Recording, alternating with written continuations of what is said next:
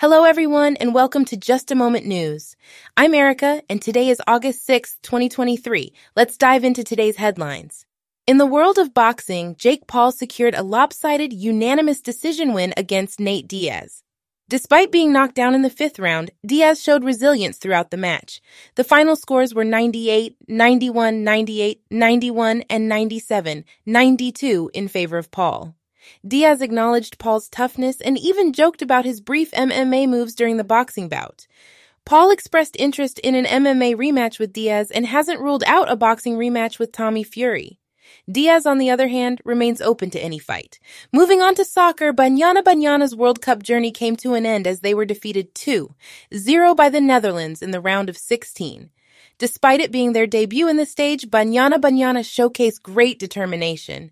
Mistakes from Ramalepe and Swart were capitalized on by the Dutch, resulting in goals by Roord and Beerensteyn. Banyana Banyana faced setbacks due to injuries, but they still posed threats, especially from Kgatlana. Unfortunately, they couldn't convert their chances, and a second Dutch goal diminished their momentum.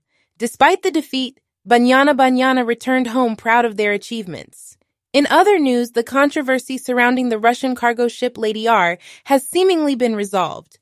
The ship did not carry South African weapons during its stop in Simonstown Naval Base. Instead, it loaded food for its journey back to Russia. The ship had previously delivered an arms order for the SA National Defense Force from Russia. The investigation into this matter has been completed and is currently under review by President Cyril Ramaphosa.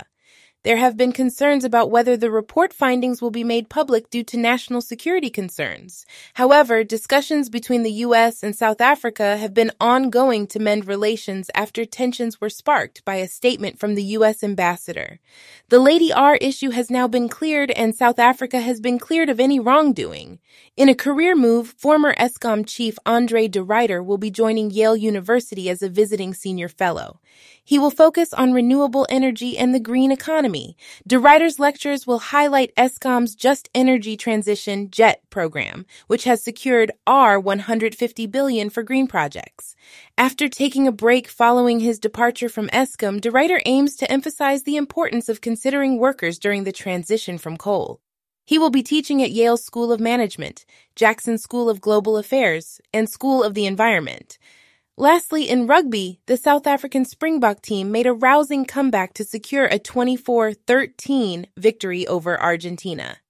This match was seen as a last chance for some players to qualify for the World Cup selection, and many of them delivered commendable performances. Canan Moodie stood out, while there are concerns over Lukhanyo Am's knee injury. Jean Kleyn, Damian Willemse, and Makazole Mapimpi also had outstanding performances. Manny Libbok faced some kicking issues but redeemed himself later. The team's overall play was decent, with moments of brilliance in the second half. The selection for the France World Cup remains uncertain for these players. That's all for today's news. Thank you for joining us on Just a Moment News. I'm Erica, and I'll see you next time.